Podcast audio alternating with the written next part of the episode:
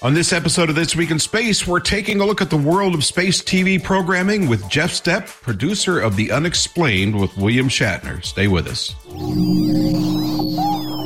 Podcasts you love. From people you trust. This, is Twit. This is This Week in Space, episode number 96, recorded on February 2nd, 2024. It's Space TV. This episode of This Week in Space is brought to you by Delete Me. Have you ever searched for your name online and didn't like how much of your personal info was available? Delete Me helps reduce risk from identity theft, credit card fraud, robocalls, cybersecurity threats, harassment, and unwanted communications overall. I've had the pleasure of using Delete Me, and I have to say it was much, much easier than I expected to get the service up and running. And I've noticed the results. It's uh, it's nice to see that there's less of me out there than there was before. Now, the first step is to sign up and submit some basic personal info for removal. Delete Me experts will find and remove your personal information from hundreds of data brokers, helping to reduce your online footprint keeping you and your family safe and secure. Delete Me will continue to scan and remove your personal information regularly. This includes addresses, photos, emails, relatives, phone numbers, social media, property value, and more. And since privacy exposures and incidents affect individuals differently, their privacy advisors ensure that customers have the support they need when they need it. Protect yourself and reclaim your privacy by going to joindeleteme.com slash twit and using code TWIT. That's joindeleteme.com slash twit and code TWIT for 20% off. Hello and welcome to another episode of This Week in Space, the Space TV edition. I'm Rod Pyle, editor chief of Ad Astra Magazine, and it is my honor to be joined, as always, by the immaculate Tariq Malik, editor chief of space.com. Hello, Mr. Immaculate. Hello, hello, Rod. That's uh, that's my my stage name, by the way, Mister Immaculate. Just one of There. them. Yeah, yeah. We can't say the other ones on a G rated program. Uh, today we are going to be joined by Jeff Stepp, who is a, a friend, uh, a friend of the show and a friend of mine, and, and one of the titans of nonfiction programming for space and science television. That's right. Which is an increasingly challenged area. And, uh, it's, it's great that there are people like this still involved so that we don't start having to see all our science programming look like swamp people or something. Uh, I met Jeff while I was doing a, a quote expert appearance unquote on the History Channel's William Shatner's UnXplained, and also uh, well, he I don't think he does Ancient Aliens, but but shows of that ilk. And he's one of the good guys that keeps this kind of programming on the rails, which is not always an easy task, as we'll find out. Couple of housekeeping memos. Uh, first up, Twit needs your help, and we want to keep our show in the air and Twit available to all, so you can help for just seven dollars a month by joining Club Twit, and we thank you. I also want to thank everyone who participated in the Twit annual survey. You helped us in our continuing efforts to refine and improve the great programming across the Twit network, which you should support by joining Club Twit. But I already said that. So as my countrymen from Wales might say, okay, I'm going to get blasted for this one. Dario Cella. Dario Cella, which is, I think, thank you in Welsh, which is where my family came from, but I've never Nice. been there. So I'm sure I mangled it. And now it's time for the trademark bad dad space joke. This week from regular listener, contributor and good friend and author and humorist Martin Lawler. He's one of the smartest guys I know. He's got a very impressive intellect and he can spin a good joke, which is sometimes rare for the show. Hey, Tariq, Yes, Rod. why was Gemini 10 scared of Gemini 7?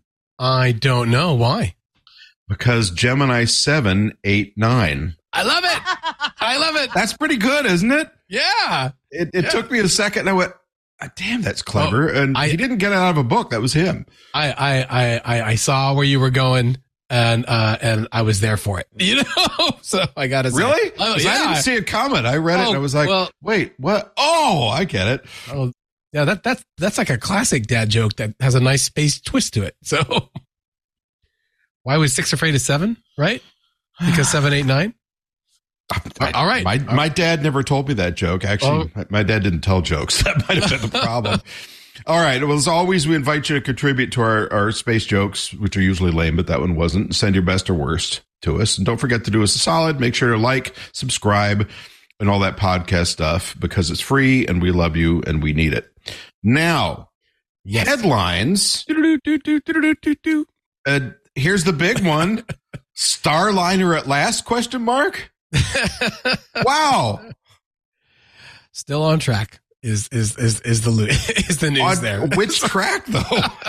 no, I, I I I beat up on Starliner. It's not fair, but it is. It's it's really late. I yeah, would like to see him fly.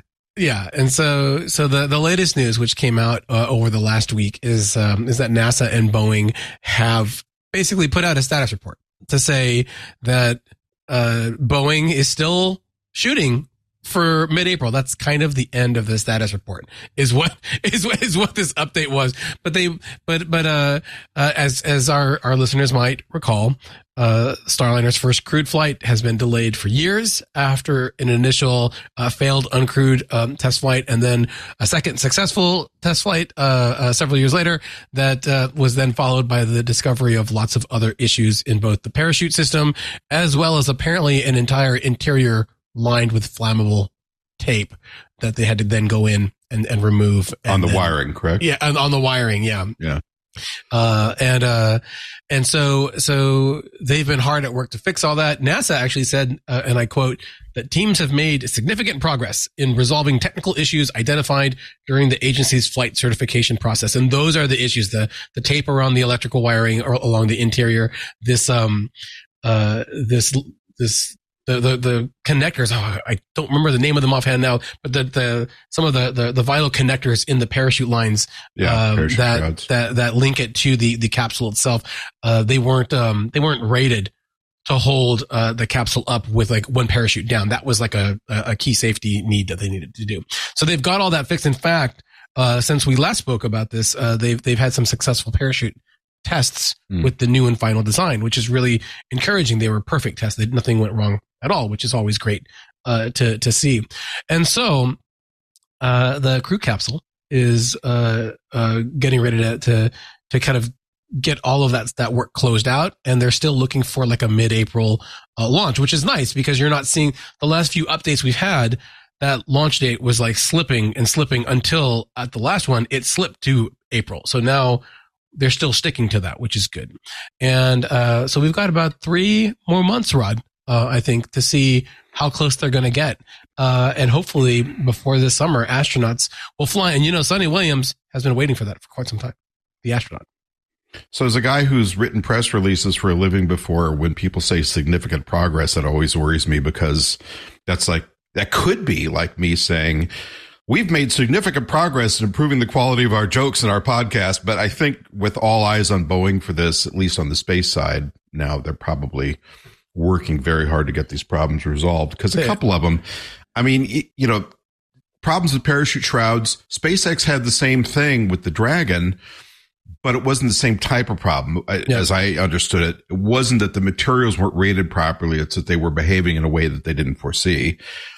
If you're talking about flammable tape or underrated parachute shrouds, that that's, you know, kind of a big QC issue, um, for the engineering up front. But Yeah, yeah. We'll the the parachute issue was was about these components called soft links, which is like where the lines are connected between the Mhm. parachute and the capsule itself. And it just turned out that those those lines that they had used on the last flight were not rated uh, for the the the the weight load that they needed them to be, so they had to redesign that. They've done that. Um, in fact, the last parachute test was was uh, reported earlier this month as being a success. And on the tape side, they removed like 4,300 feet of this tape inside the Wow. capsule, 17 pounds in all. And tape's not not a heavy thing. That's not a lot of tape to, to, to remove uh, from the the spacecraft and and replace with something new. So uh, so they they they really want to make this go correctly. Um, and NASA astronauts Butch Wilmore and Suni Williams, they've been waiting for years for this. Um, uh, this 10 day, I think it's a 10 day flight that they're going to do for this first Cool. flight. And, uh, we'll see how that goes. Next up, the S- Japan Slim uh, lander, which managed to set down inverted, but did manage to set down and operate for a bit, had rovers, and we didn't hear much of the news about this, but the rovers, I was surprised to find out a couple of days later, did deploy too many Yeah. rovers, a hopper and a driver, and have been working. But I believe night has either fallen or is about to fall on lunar surface, right?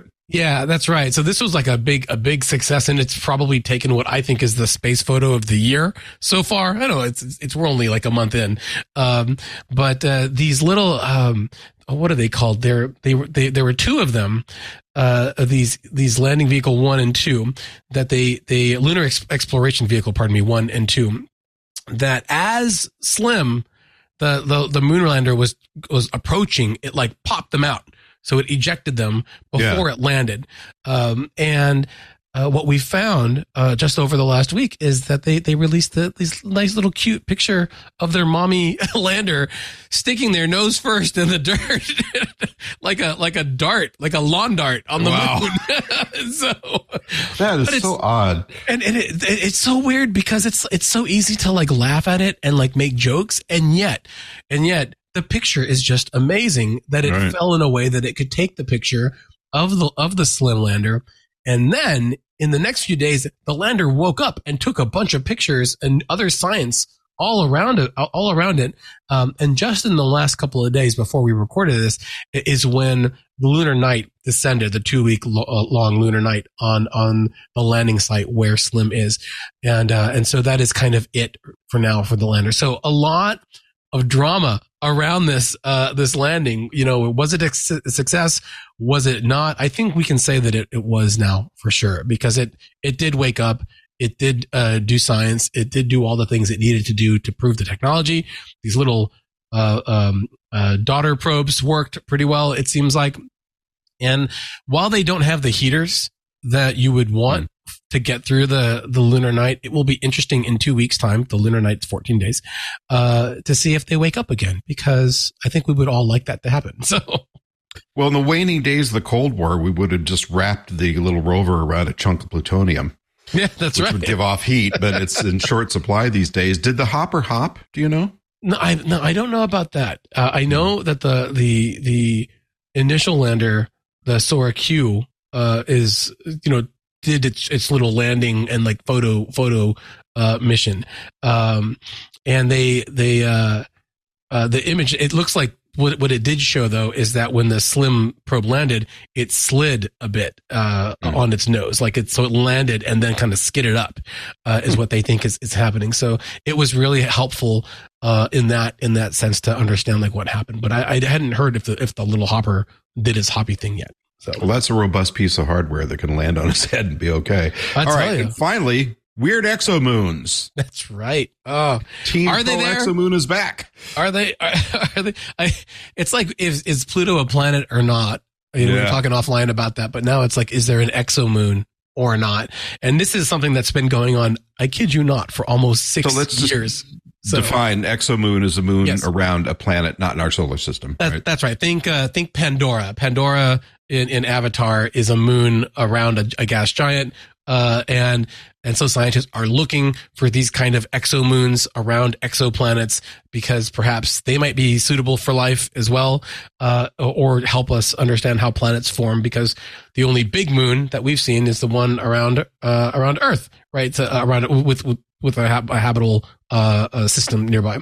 And uh, in 2018, uh, some astronomers found what they thought was the first ever exomoon, and it was uh, a satellite of a planet around the alien planet Kepler 1625b, which is like a Jupiter-sized world about 8,000 light years from Earth. And how you know, and that was really exciting. It was it was discovered by the Kepler Space Telescope. Um, and uh, or spacecraft, right? Because Kepler was like a dim, dimmable uh, uh, uh, uh instrument, and uh, but only then it's kind of been cast out for now because in 2022 another set of scientists, which included uh, the original uh, uh, researcher David Kipping, an astronomer at Columbia, uh, said that they they had found a, a second one uh, there, and yet now people are saying that perhaps they weren't moons, that they they they, they don't exist at all, and yet another study is now saying that maybe they actually are there. So the the big the big question right now is that is this a really an exomoon or is it not? An exomoon. And so there's another team of astronomers that are led by um, uh, by re- uh, researcher René Heller at the Max Planck Institute uh, for Solar System Research, uh, who who says no. Uh, both of these exomoons around this planet don't exist, and uh, and now Kipping, the original discoverer, and his colleagues have have produced this this other paper that says no, they are perfectly valid exomoon candidates, and he thinks that they've shown it convincingly. And he says, and I quote, "So, um, so what do I think is really going on, and why why didn't they get a moon?" Is what he told us. So, okay. Uh, anyway. Well, very good. Uh, it's, it's, it's exciting. It's it's it's the next big debate to exomoon or not. I think in space right now. all right. Very good. Uh, we will be back after a few moments to meet up with Jeff Stepp. Stay with us. And we're back with Jeff Stepp, producer extraordinaire. Jeff, thanks so much for joining us. We appreciate you coming in. Thanks for having me, Rod. It's good to be on the other side of the chair for once. Well, I was going to say, I, I, I have such pleasure now being able to put you in the hot seat for a change instead of me stumbling over my lines, which is, well, less said about that, the better. So, um, if you would just give us a brief rundown of what you do now and how you got there, because you have an interesting career path and an interesting forward trajectory, and I'd love to hear a little bit about it. Yeah. So what I do now is I produce and write documentary television for sort of whoever will hire me. Right now, I'm working on a show called The UnXplained with William Shatner uh, for history on linear TV, and I've been doing shows like this for a long time. I started producing maybe back in 2010 on Through the Wormhole with Morgan Freeman, uh, which was for Science Channel and an amazing sort of you know old school format of you know talking heads and b-roll and, and some tech demos. But the first show where we really got to do real science and talk about real science without having to sugarcoat it or simplify it too much. Um, and that just sort of kickstarted me it's funny i've worked on maybe three or four shows that is like title plus octogenarian celebrity and i'm on my way yeah rod pyle we're getting there um, I've done Morgan Freeman. I've worked with Laurence Fishburne and uh, William Shatner at this point. So, you know, it's a, a hallowed ground uh, on which to tread with these guys, and they're all great and fun, fun to work with. But it's just, it's funny when you look at your career and you think, how did I get into this sort of format? Here I am. You mean, how did I get into the television presenter senior citizens home? I can say that you can't. so to be clear, you worked with Science Channel, History Channel, have you worked with, with Discovery yet? I've done a Discovery show, a different, not not the sort of science talking head doc format. Uh, this was more of a. This was called Hard to Kill with Tim Kennedy, which mm. was we take this guy, a former SEAL, you know, hardcore alpha male person, and throw him in a bunch of. you know, survival scenarios. And, you know, we like, we tossed him out of a helicopter in Alaska into a frigid lake and, you know, watched him try to survive and stuff. Please don't do that with me. I heard that's the sequel, right? Uh, for for the series. Watch Rod float and die. Yeah. Okay. you know, I, I I was I was taken, uh, Jeff, by your your point about octogenarians, and I, and um, I'm curious if you feel that that is just a coincidence of the science programming that that you've helped bring to the public, or if there's something in the gravitas of the spokesperson um, that gets people to maybe trust what you're telling them you know is real uh you know in this day and age. I guess we're all talking about what's real and what's not uh when it comes to news in in general. Um but it seems like trying to get people to understand what the what the true facts of of a science you know concept that you're trying to relate in uh, a given uh, uh, a show on the unexplained uh, that that can be kind of tricky. I mean, is there is, is is it just because it's William Shatner or or or or Morgan Freeman there, or or is it really just uh, kind of a mix of of of both attention and then the concept itself? I think it's really a, a consequence of the the type of media we're producing for linear television and the sort of environment that we're in today and the people who watch that programming. Right? It's History Channel is not doing shows for Gen Z. It's barely doing shows for millennials, right? It's really trying to hit, you know, Gen X, baby boomers. And these are the, you know, although they may 80 or be 80 or 90 years old today, you know, the Fishburnes and the Shatners and the Freemans, they were in their prime when these people were in their prime. And so they inherently trust them and bring eyeballs to the screen. Oh, you know, if you say, I'm watching a show called The UnXplained, okay, great. But oh, it's hosted by William Shatner and it's all about space and you know mysteries and of the world. Oh, that's that's cool, right? So that for some reason has become the way to do linear television in this space is you have to have some celebrity cachet. You know, even even the Nat Geo show um, with Will Smith, right? It's always got to be an A-lister because they think that's the only way people will watch. And in some mm. respects, they're probably right. Can I can I ask you what your first science show you ever saw was? For me, I was probably three two one contact on PBS when I was when I was a kid, uh, where you would get some some science lessons there. But I'm just curious if there was one that you that you recall being somewhat formative to expose you to space or or science or something. I think in elementary school we had to watch the Voyage of the Mimi. I don't know. Oh yeah, yeah. that was in it. Ben Affleck as a child or a yeah. teenager. I can't remember exactly. It was in it. And the only thing I remember from that show is that there's one episode where they're talking about hypothermia and the two people have to share a sleeping bag essentially naked because that's how you that's how you stay warm. So, because skin contact is the best heat conductor. Yes. do I have to so, do it with Tariq or can I choose my target? Well, depends on where you're at. You know, if he's the only guy around, you might want to get I, close. The, well, we're both large and burn a lot of calories, so that could work. Oh, Sorry, I wanted to be. I wanted to be on that ship so bad as a kid. okay, you guys, get a room. Oh. Um, but I'd say after that, you know, uh, real television, like not just something you're shown in school. Um, probably Nova would be mm-hmm. the. Oh, standard. Nova was amazing. So I started with uh, watching. The first memory I have of science TV is watching Wernher von Braun on the Tomorrowland show. The, that shows you how much older I am. Talking about rockets going to the moon, which was really it was cool, but I sort of cringe at how long ago that was.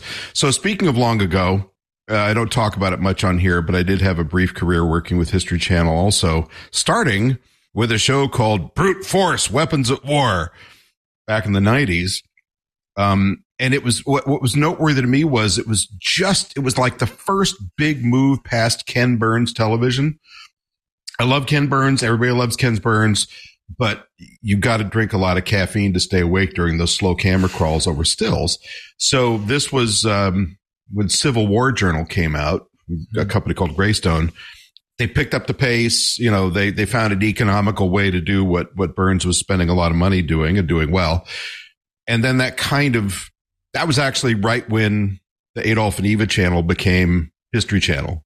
A&E sort of became history. So at the time, it was really popular and it wasn't a hard sell, but it seems like, and I'm, I'm, working up to a question, I promise.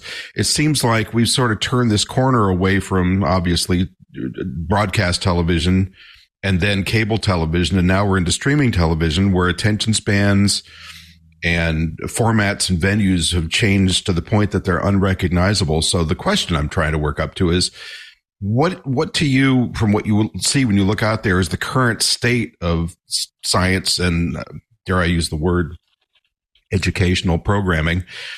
And how does it compare to years past and where's it going? Because it's tough to keep an audience anymore. You know, as to where it's, we'll start at the end. As to where it's going, I think that's a tough one to predict because I remember when Amazon, you know, first started selling books, people like, oh, no one's going to read anymore. All the bookstores are closing. And yeah, the brick and mortar places are closing, but reading is like still as popular as ever. So I think, you know, a lot of times we, we think, oh, this medium is dying, you know, no one's watching linear TV anymore. No one's doing science content. And that's sort of true. But I also think it's just changing forms. And one of the things, personally, I think that we need to do as people who make longer form content, uh, we need to stick to the strengths of what that content can be and can do. And to me, that's storytelling, right? There's a really good, you know, there are really good science people on TikTok right? They're doing interesting mm-hmm. stuff. There's also really bad stuff, but there's good stuff too. Same thing with YouTube, you know, Vsauce or Kurzgesagt or you know, any of these more sort of smaller, shorter form content places. Um, those are all great, but they don't lean into what has always been long form strength, which is storytelling. And one challenge I think that a lot of these streamers and linear TV networks face today is trying to is getting caught in trying to produce stuff that they're not good at right? It's, oh we have to make this new show for these new people this new audience this younger audience. You know it has to be more like youtube. Mm. it has to be more like tiktok. Right. No. Right, right. Don't do what you're bad at right? Michael jordan shouldn't have gone to play baseball right? he was he was good at basketball. In fact he was really good at basketball. He should have just stuck with it and he learned his lesson.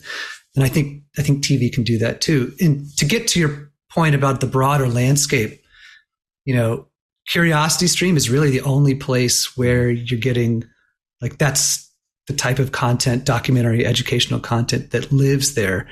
You see some stuff on Netflix, you know, and on Apple TV, and every streamer sort of has its prestige blue chip nature series. But that's, I think, the majority of the science content you get on places like that are the Our Planets and the, you know, One Strange Rock and all these kind of nature series because they're about Earth you can show cute animals, you can show pretty pictures of vistas. And with space content, it's really hard because there, you can't anthropomorphize a galaxy. you know, it doesn't have a mama bear and a, and a baby bear that it can shepherd them. so it's a long-winded way of saying I think the content will continue to be made and not disappear, but the form, you know, is, is sort of TBD. Well, and that and that's an interesting observation. You were talking about books, and you know, we sort of, for us wayward under earning authors who've got a bunch of them sitting out there, slowly rolling onto the the back order shelf. Um, we rolled into the pandemic thinking, you know, this is horrible, but maybe people will start reading again. And I had four books released in 2019 with great hopes. A couple of them did okay. A couple did less less spectacularly. And then, you know, we were all kind of waiting with bated breath and there was sort of this, this ghost of a spike at the beginning of the pandemic and then it sort of flattened out. Ebooks did take a little bit of a spike, physical books, not so much, but they're really in trouble now. So you go back to publishers today and they're just like, they're, they're tears streaming down their faces. We can't move books except for that handful of A-list, A-list authors out there. So traditional books are kind of suffering. Um, I don't know about Curiosity Stream. I've, I've, heard things coming and going. What we do see, which is kind of a weird outlier for me, and this isn't really related to what I'm saying, but I don't know if you've ever seen any of Isaac Arthur's stuff. He has a, a channel on YouTube called Futurism, Science and Futurism with Isaac Arthur. And he's a, a friend of the show and the president of the National Space Society as well. He does these hour long things on like Dyson spheres or warp speed travel or crazy aliens that dress funny. And it's him talking with an hour of, of cut and cover, you know, pretty pictures. But it's 45 minutes to an hour and he gets between half a million and a million views. And it's a real head scratcher to me because I've done stuff that's six and seven minutes for the organization that they're trying to get, you know, a thousand views. So it's it's bizarre, you know. It, it, you, you're talking about the information still sells, but it goes into various different venues. But that one was a shocker to me because I had been told as an older guy, you know, everybody is saying, no, it's got to be three minutes or less or six minutes or less. Here comes this guy slowly talking through an hour, and people seem to love it, and it must drive the networks nuts trying to figure out what's next. Yeah, it's it's weird how those those things catch fire. You know, it's the same was true with any sort of product or, you know, food or trend, you know, mm-hmm. like the ice bucket challenge. You know, sometimes something just takes off and there's no way you can really predict it. And I think the trap that a lot of content creators fall into is trying to, they see, okay, someone did X and it was successful. I'm going to do X, so it's going to be successful. The truth is, it's not right. It's never, if you try to ape something else, it's not going to do, be as good. So my philosophy is when I can, do what I'm passionate about and try to convey that passion and make it interesting.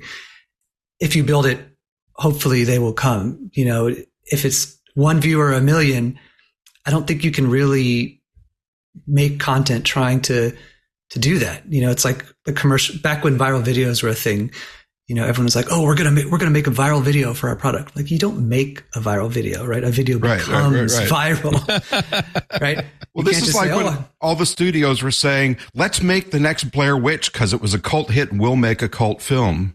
And you can't set out to make a cult film; it's a defiance of the whole definition, right? Yeah, I mean, if Tommy Wiseau tried to make The Room on purpose, you know, then it would have not been the same, you know, sort of cult classic. It, you have to just do do something full heart, and and then mm. just hope that people come to it. And it, I think back to your to your point, Rod, about how this, you know, Isaac Arthur was his name. Mm-hmm. You know how he has so many views, and and other videos seemingly shorter don't.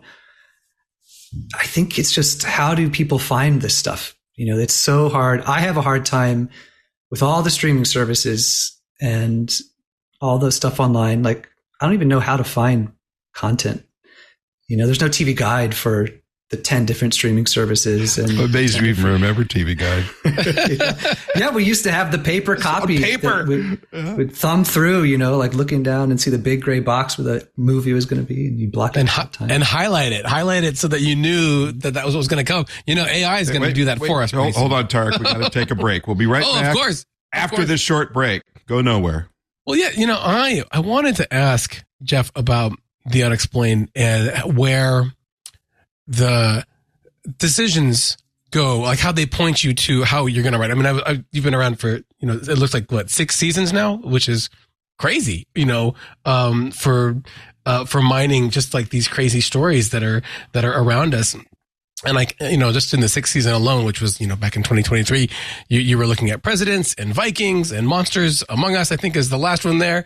And I'm curious if it's like a playground to get to pick your subjects or, or or how you you you select what type of story you're going to bring um, to your viewers to both educate and then hopefully uh, entertain them as well. The process for selecting what episodes we're going to do is pretty pretty top level. It's mostly between the upper management at the production company Prometheus and and History. Um, it's a it's a dialogue. You know, History will say we want X number of shows, and so then usually the company will submit a certain number of title ideas or just concept, you know, conceptual ideas. And history will say, oh, we've already got two shows in the works about the pyramids. Let's skip it. Or, you know, oh, JFK really rated for us, you know, last year. Let's do something on JFK. Um, it's a back and forth, you know, and then when, to me, you know, I'm not usually involved in those decisions. Those have already been made. I often get a choice of, you know, hey, here's the 10 shows we're doing per season. Which ones look interesting to you? and you know me and the other producers will sort of portion them out amongst ourselves in kind of a diplomatic way.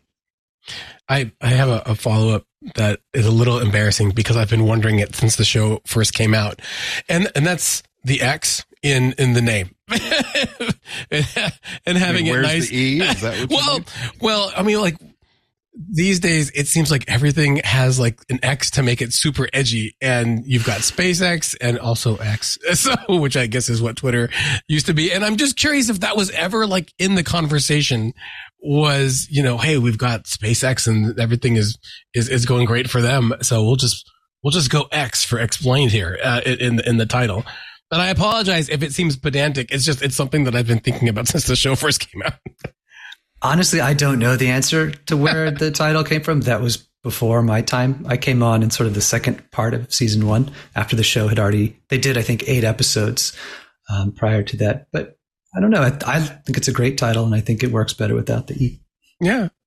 Well, uh, uh, without the E and with a capital X. And I can mm-hmm. vouch for, uh, if you look at old Pope magazines from the 30s and 40s, there was a lot of X's in there. And I think that came from, X-ray because back in the day, X-ray was a big mysterious thing, even though we knew what they were. X-rays, UFOs, aliens, and, you know, giant rockets were a thing. And certainly when I was a kid, half the black and white, awful, low budget science fiction movies had X in the title. Rocket Ship X, uh, was one of them or X1 so and so, the man with the X-ray eyes. I mean, that was big, and I always wanted X-ray eyes for obvious reasons, but we won't go there. So, um, yeah, I know you were waiting for that. So, Jeff, ignore Tariq's snarky laughter at me. It's it's old history, uh, but you know, entertainment versus education. So, uh, again, back when I was getting into reality, or then called documentary TV, TLC was the learning channel, and and others were trying to do basically entertaining school on television. And it was a mission that slammed right into a brick wall of no people want to be entertained. And now, of course, that's just de facto for for all of us. So, you know, when you're creating these scripts and trying to frame up a show, how do you parse out the value uh, or the amount of, of volume cranking you do on education versus entertainment versus whatever else you got to put in there? It depends on the show you're working on. It depends on the network you're producing it for, and certainly the production company that is making the show, because ultimately, you know, they're going to be the guardians of, of the content that comes out of their company. um, but I will give you a more specific specific answer than that. Just saying it depends. Um, it's really tough. I think one of the hard lessons I had to learn very early on in Wormhole, not as much on Wormhole, but still, is that most people don't care, and you have to sort of accept. Don't, excuse me. Don't care about. Don't care about or? about sort of. Let me rephrase that. It's not that people don't care. It's just that they come to television not to be talked at even if what they're being mm. talked at is really, really interesting. Um, there's always got to be some sort of cheese to wrap the medicine in. And, you know, as, if you, that's what a mentor used to say to me a long time ago. Um, and you have to give a lot of cheese, honestly. And you just, as much as you and I and, and the people, you know, watching, and listening to this would love to just sit and listen to scientists talk for 45 minutes to an hour, we're sort of the outliers, you know, and mm, just because yeah. we really like it and we are interested in it doesn't mean that a million or 10 million people are going to also be interested in that. Um, so it, you have to have a realistic attitude and, and most of that is trying to shoehorn in as much of the education as you can, but realizing it ultimately it's an entertainment medium and just you have to kind of focus on that. That's an interesting observation because when I was first doing radio uh, as a follow on to the whole authoring thing, we have a talk station in LA called KFI that I was working on and you know, I was trying to be what I remembered in the old days as Mr. Science. And finally, the like the GM of the station called me up and said, "We have to have a talk." And I was like, "What did I do?" And she said, "You have to understand." This is entertainment. And I said, but you're a news station. And she said, no, we're an entertainment venue. And I was like, oh, okay. I get it now. So I guess you're kind of in the same boat. Um, I hate to step on Tariq's next question, but, but I will how, how, are topics chosen and researched? Because uh, you come up with some really fascinating stuff. And I have to say, I am stunned. I mean, I, I research junk for a living for articles and books.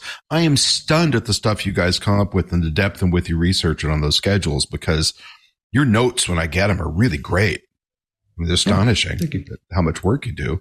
But how do you pick the topics?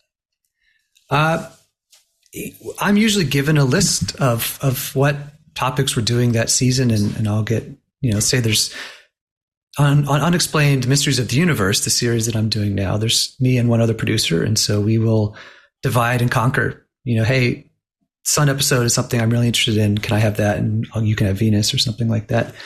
Um, hmm. So the topics are sort of culled from a larger list before I get involved in the show by the time I come on, I'm given sort of a list and I choose. And then it's then it's really up to me and my my AP and my co-EP and our researchers to say, okay, you know, our title is Dangers from Space. Okay, that could be a lot of stuff, right?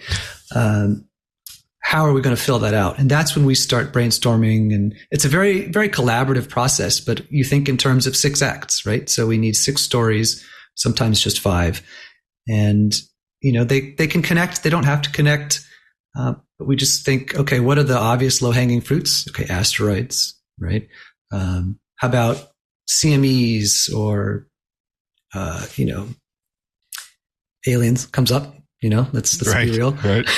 they are they are going to kill us all, right? Uh, if, if science fiction has told told us anything. No, so. it's pandemic asteroidal spores. You know, it's true. I think that's called uh, panspermia, right? Right, Rod? Uh, well, it depends on which spores you're talking about, but yeah. Okay, just ask your question. Don't be weird. No, well, you know, as as a, a bit of a follow up to the to the the I guess how the sausage is made for the show, we haven't asked uh, about what it's like working with William Shatner like yet directly. We talked about it a little bit in the in the beginning, but the guy is Captain Kirk. He was TJ Hooker when I was growing up too. Uh, and, and, and I'm wondering what, what it's like to work with someone, um, like that. And it sounds like you've had a lot of experience, uh, obviously in your career, uh, working with, um, uh, stars to get those messages across. And I'm, I'm wondering if his, kind of status as as not just a, a sci-fi icon, but someone who's actually flown in space. Rod, he has actually flown in space on a rocket. hey, I give the rocket guys a lot of kudos. It's the other ones I, I If- smart at. if that if that for for folks who don't remember, he launched on Blue Origin's uh, New Shepard in in Yeah. 2021. Uh, uh, if uh, I'm just curious if if if you were a big fan of, of Star Trek before you started walking uh, working on the show, uh, or or just his his work there, uh, and if um, uh, Well, you're assuming he's a big fan of Star Trek. I'm assuming. I'm assuming. I'm just asking Not what, everybody what it's like to work with him. So I don't think I've ever got to meet meet him, Jeff. So I was never a huge Star Trek fan, not because I was not a fan. I just wasn't something that I was interested in growing up. Um, sort of, I've I've come to it more later in life. Uh, but with Shatner in particular, I mean, he's a true professional. I mean, really, like it's, and same same thing goes with working with with Morgan Freeman too. They're they're very similar in that they are incredibly smart, and they've been around a long time, and they know what they're good at, and they know how to do it, and you sort of just have to let them do their thing. You know, um, Shatner in particular, you'll write something, you know, you'll write a, a you know half page stand up to open the show, and you think, oh, this sounds like Shatner, and then you listen to him and watch him do it, and it's just magical. I mean, the little intonations, the things that he makes funny that you didn't even realize were funny, kind of tongue in cheek. You know, it's it's really a wonder to watch, and it just happens instantly. You know, the camera rolls and and boom, he's he's the guy he is. um, and behind the scenes, very generous, very generous personality. Does a lot of charity work. I actually got to go to this charity he's involved in. I can't remember the name off the top of my head, but it's a horse rescue Mhm. in in downtown LA, or not, or sorry, like south of downtown LA. Um, he's very involved in philanthropy and um, took us out to like a nice lunch when we first started on the show. And so, you know, to to answer your question about Shatner, it's it's everything you would hope hoped it would be. You know, you you want to work with people who are sort of will hold you to task, right? Like Mm. you don't you don't want someone who's just like phoning it in and doesn't care what you do or if your words are good or not. You know, he'll he'll question you about things and say, "Why are we doing it this way?" or "What is this background?" And you want someone like that Yeah. uh, to work with. Yeah, th- this is kind of off topic, but years ago, I was dating a woman who had a horse up in Burbank in a big stable they have up there where a lot of rich people hang out, including Mr. Shatner and his horses. And I remember seeing him there one day from a distance. I mean, there's this kind of electron cloud of people around him, but I could see over their heads. And he was sitting astride his magnificent mount. And he does this thing, which, which maybe a lot of people could do. I don't know from horses, but he would kind of like do that thing they used to do in westerns and and think to the horse i i suspect okay walk sideways okay walk backwards and the horse would like do this perfect stuff with the slightest of physical commands and i've never really understood that whole human horse bond but it was pretty remarkable but that's not my question my question is um you know pursuant to what we were talking about earlier we're kind of getting to the point where the age of the gatekeeper seems to be diminishing in media so when I was a kid for news, it was people like Walter Cronkite and Frank Reynolds, you know, were the big network news stars. When you guys were coming up, it was probably other people. Um, sorry, I'm getting pinged here.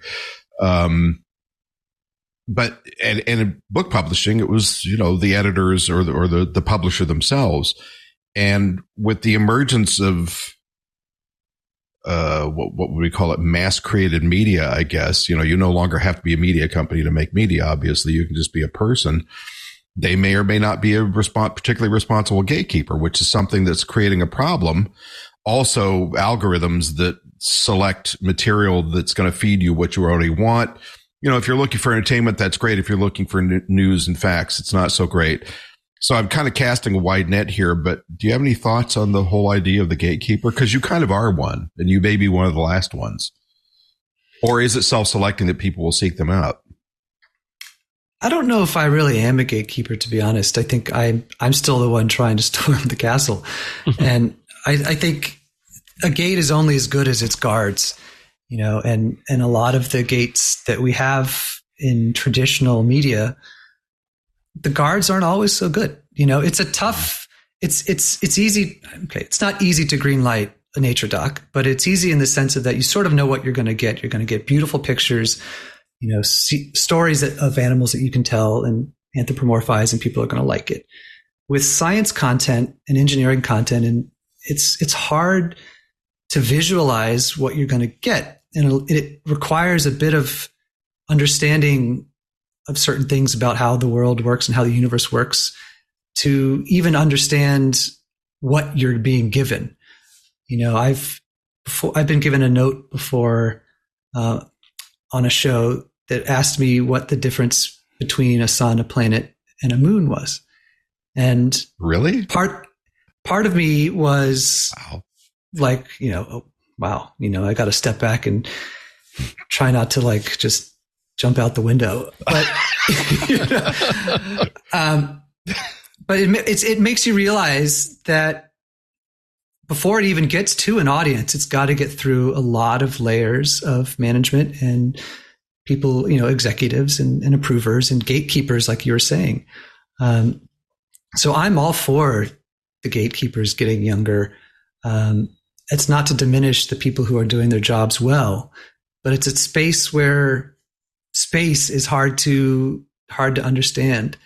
Um, mm. So, uh, you know, I don't think we should have no gatekeepers at all, right? It should just be a free for all because then I, I, mean, an algorithm is basically a free for all, right? Let's let's get real. It's not yeah, doing anything it's not smart, gatekeeper. right? It's it's designed to make you click and make you angry and just keep your eyes hyper focused on your little screen, right? There's nothing like how are we going to provide the best content or the most most truth content. Um, so I think that's reflexively gone in the wrong direction. There needs to be some some curation, but as to who is doing it and where, I think there's a, an opportunity to maybe find find some new avenues. Um, you know, to get people like people who do understand the space and the science space uh, to try to reach an audience. All right. Well, I think I know what Tariq's next question is going to be, and I can't wait. But first, we have to take a break. We'll be right back. Tariq, I think you have a really cool question to ask. I can't wait, wait on this one. Is this the one that you highlighted? I was going to yes. ask a, a, different one, but oh, okay, no, go ahead. no, no, no, it's, it's, a, it's, all right. It's all right. So I, I was thinking about, um, just a, a, lot of the subjects of the of of of the show, um, Jeff, and I'm just curious if you get a lot of of conspiracy fan mail and if there's any any ones that stand out about the subjects that you're covering, you know, about asteroid apocalypses or, uh, or, or, or whatnot. Um, you know, I'm, uh, uh, from, from like your, your, your reader base. Uh, I don't think Jeff, or I don't think Rod and I have gotten any, uh, from our, our conspiracy shows. Surprisingly light. Yeah. But, but I'm just wondering because you cover so many different, like deep dive like secrets and, and like, like investigations. If, if you get a lot of that kind of feedback and, and if they've led to new gems for, for future episodes over time. Personally, honestly, thankfully, I haven't received a lot of, of stuff communicated to me, but I've, and we do get mail and email and, and never really phone calls, but, um, people come in with some really weird stuff, you know, and I can't say that it's ever generated an actual TV show. Mm-hmm. Um, but yeah, it happens. I mean, it happens all the time. This is the same network that shows Ancient Aliens, you know, Curse of Oak Island. Uh, you know, UnXplained is a bit more down to earth, I would say, than a show like Aliens. But you know, the audience is is there's some crossover, and you're going to get, you know, you're going to get some interesting, interesting ideas uh, and people with experiences and you know. But, you, you know when you oh, when you open that email and it's in all caps in like 18 point font, right? You know, oh, this is going to be one of those. You need to do coast to coast AM, and then you will well, get cool cool emails. George has been an expert on the show before, so has he? Mm-hmm. I mean, it's it's it's interesting because the first hour you can kind of control a little bit because George is in, at the helm, right? But the second hour, you know, if you're doing an interview, they open it up to the calls, and that's when it gets really interesting. yeah, it's easy. To, it's easy to laugh, you know, at, at a lot of the people. Oh, go ahead, shame me. Yeah, right. no, no, I, I, you have to do it. It's a, a, a bit cathartic, you know. Yeah. Um, but then there is something you have to realize that these people are are connecting with what you're making in a way that's very strong. And you know that's why something like Alien Con is is super popular now. Oh my you know, lord, yeah. Right, and you you've been there, you understand it. Yeah, you go to a regular space conference, and you're lucky if you get maybe 900 people. You go to Alien Con, and I think it was 9,000. Wow. Remember right? 3,600 of which were jammed into von Daniken's talk in the large auditorium, which was, you know, I mean, it was interesting if you don't know about von Daniken, but if you ever read the books and stuff, you already knew it. But they were just riveted by what he had to say. It's, I mean, it's quite a thing to see. You're right; these people are really engaged. As, as someone who, it's a, a tough, a tough tightrope to walk sometimes because as someone who wants to be an arbiter of truth and believes in rationality and logic and everything in the universe happens for a reason, and you know there aren't little green men on Mars. It's hard to put a lot of that into the show, knowing that you're going to have to kind of dial it back later um, because of, of who the audience is. So, uh, you, on the one hand, you don't want to just make a totally BS made up show like, you know, aliens built the pyramids and created Earth and all this stuff. But at the same time, there are people who who are interested in, in that idea. So one thing that UNX UnXplained does well, and the other shows um, on history and from Prometheus, I think they are okay with living in the question, right? It's not like they're saying, okay, mm. here's what happened. This is definitely the truth. What they're saying is, it's probably not how it happened, but it's okay to say, could it have happened this way? And, you know, that is anathema to a lot of really scientific ears but the truth is, you have to exist in that space if people are going to watch this kind of programming.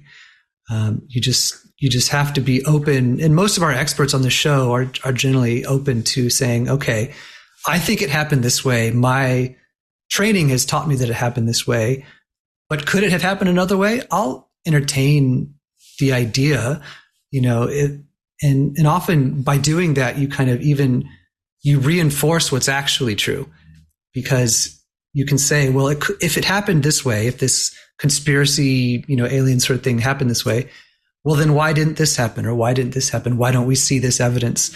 Right. So to just blow it off and say, oh, that's stupid. That's just, you know, these people are conspiracy right. theorists, crazy people. It's doing a disservice to the argument. Like let, let them make the argument and then you can then present the facts that you know in a way that says, Hey, yeah, that's perfectly valid opinion to have. But what about this? Right. Well, and, and I, I should clarify, you know, I keep saying you work for the History Channel. You work for Prometheus Television and, um, and, and do a, a, stellar job of. And actually, of the various producers I've worked with from them, I've been really impressed with the top quality. And years ago, I think I don't know. I think it was third or fourth season of Ancient Aliens out of the 115 seasons you guys have done. um, I got an, an, inquiry and I was, you know, I was in the middle of writing a very heavy science book and I thought, oh, ancient aliens, that's kind of weird and all that. So I, I didn't do it. And then the next time I didn't do it. And then I think I worked with one of you on, on unexplained. And after that, I, I was so impressed with the caliber of your research, the responsible way the questions were asked and the, the sound nature of it that I thought, oh, these are the same guys do ancient aliens. I've been uh, turning this down for no reason. And it was, it was just a real pleasure to see that quality and, and, and level of integrity in the work because it's not always the case, as you kind of alluded to. Thank you. You're welcome. Tariq. I, yeah, I, uh, this is, of course, Jeff, this week in space, and there is no dearth of of space tales and, and mysteries, um, uh, you know, out, out, there. And I know that the show has explored quite, quite quite a good many of them. And I'm wondering what what you see as the greatest untold mystery still right for for space and i don't want to put you on a spot or anything there but you know you know some but i'm just curious if if if you feel that there's one big mystery that you would like to see answered like in 2024 this year what what would that be uh to hopefully help our our get, help us uh rest our minds a little bit uh if, if there's anything like that that, that I mean, the this is not like a very unique question or mystery, but the the fundamental mystery to me is: Are we alone? Mhm. Right? Are we? Uh, it's obvious that life in the part of the galaxy and the solar system and even the universe that we know is is quite rare, um, or requires some very special conditions to exist.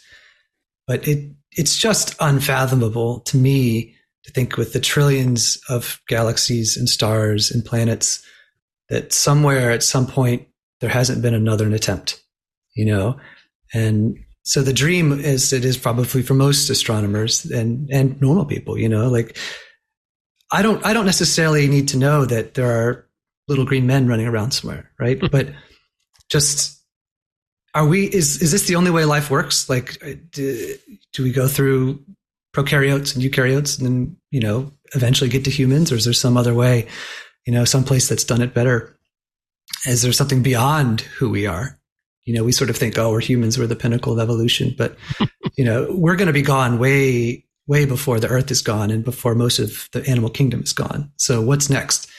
Um, so that to me would be, we're never, it's not going to, question's going to be answered in 2024, you know, but we continue to get hints and, you know, JWST obviously is helping us find exoplanets and even start to analyze some atmospheres and hopefully the habitable worlds observatory when that launches in a few years can get to get this even closer. It's this incremental step you know it's unlikely unless you know close encounters of a third kind show up on our doorstep that we're going to know instantly. But the biggest mystery is has to be are we alone? I mean it just seems so improbable. Yeah.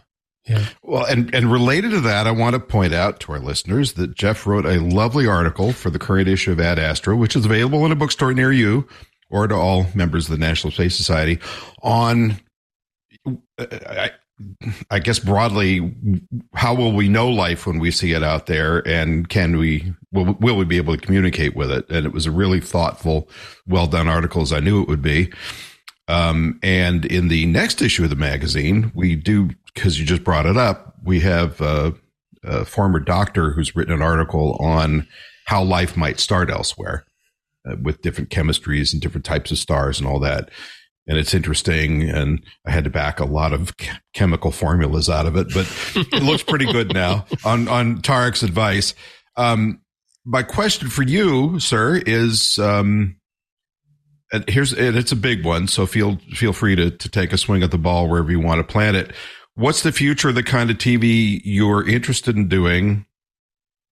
What are you going to do next? And what's your next article for Ad Astra going to be about? the future of the TV that I'm doing, I currently, you know, it's it's hard to see it not evolving into something new. Mm. You know, we're we're getting to the point where this type of format, I think, is is you know, it needs a bit of a refresh. What now? What that looks like, I'm not totally sure. I, I mentioned at the top of the show, you know, I think people who do long form content, we need to lean into what long form is really good at. It's telling stories, and you know, we're just it's not going to be a YouTube thing. It's not going to be a TikTok short. You know, like it's it's got to be a story. And and we have to figure out how to tell those things. And it may involve some sort of hybridization of scripted and unscripted. That's something that's always been it's been attempted a few times. You know rod howard ron howard had that mars series and there's been a couple others like that which i think can be really interesting but then the trick you run into there is like so you're not doing either thing perfectly right it's like you have right. half a scripted thing, but it's not enough money and it's not enough time, so it's not quite right. And then the unscripted thing is like trying to kind of shoehorn into the scripted part, and so it, it doesn't quite work the way you think it might. It, it felt But- like a bit of a pebble in your shoe watching it for me, anyway. Yeah, but it's like how do you do something in that vein? You know, that that to me is something I want to explore. Um, I think I just want to make content that people are interested in. You know, people think, oh, nobody watches science TV or nobody. Well, yeah. that's not true, right? There, there is an audience for anything. If, if, if people tune in to watch like, you know, women sitting on balloons for fun, you know, like there's got to be a niche audience for, for what we do. And we got to find to capture those people. Because uh, you can you see them, you know, on forums and on Reddit and and just in comments and people you meet on the street. Everyone I talk to when I work on these shows, you know, every civilian I meet, it's they're, they're fascinated by this stuff, you know, and say, "Oh my god, I could listen to that all day." Or I used to get high and watch Wormhole and just think, "Wow, this is the coolest, you know, coolest thing on earth." And so, so those people exist, and it's the the tricky part is, of course, how do you find them? Then for outlet, how do you monetize it? Um, and that's what scares me a little bit. It's like, are we going to have to start relying on philanthropy? You know, like mm. just people like the Gate, you know, the Gates Foundation or something, you know, sponsors a series, you know, because because no streamer is going to take it on because they're afraid mm. they're going to lose money. Um, maybe we have to start thinking of these things as loss leaders. I mean, I think, you know, it's just kind of kind of the fact of the fact of life there. Um, but yeah, I would personally, I just want to make stories. I want to make content that people are interested in watching um, for more than just a few minutes. And my specialty is interviews. I've done dozens, I don't know, maybe hundreds at this point of interviews with really smart, really interesting people. And a lot of that doesn't get into the shows that we make just out of necessity. Mm. You know, I would say a heavily used expert in one of our shows, I don't know, three minutes in the 43 minutes of a show you know, 10 or 15 times a show f- for 10, 20 seconds at a time. You know, an interview itself is two hours. Right. So that's, you know, 60 times the material that appears on screen that we just kind of don't use. So I have some stuff in the works that is going to be trying to showcase more of, of, of that, you know, kind of thought, you know, expertise because I've interviewed Nobel prize winners. And it just seems a shame to be like, well, you know, so are aliens real? you know, like what else, what else do you know besides that? Right. Um, you know, so hopefully I'll be able to, to announce a little more about that in a, in a month or two, but that's, I think where I'm headed. All right. Well, we'll, we'll be all ears when that, when that comes. And, uh, I, I want to thank you for coming here today to talk about this stuff. It's, it's an interesting topic and one that's uh, definitely a moving target. Please, uh, speaking of, of what you're up to next, where can we keep track of what you're doing and where do we see it? The best way is just to go to my website, jeffstepp.com.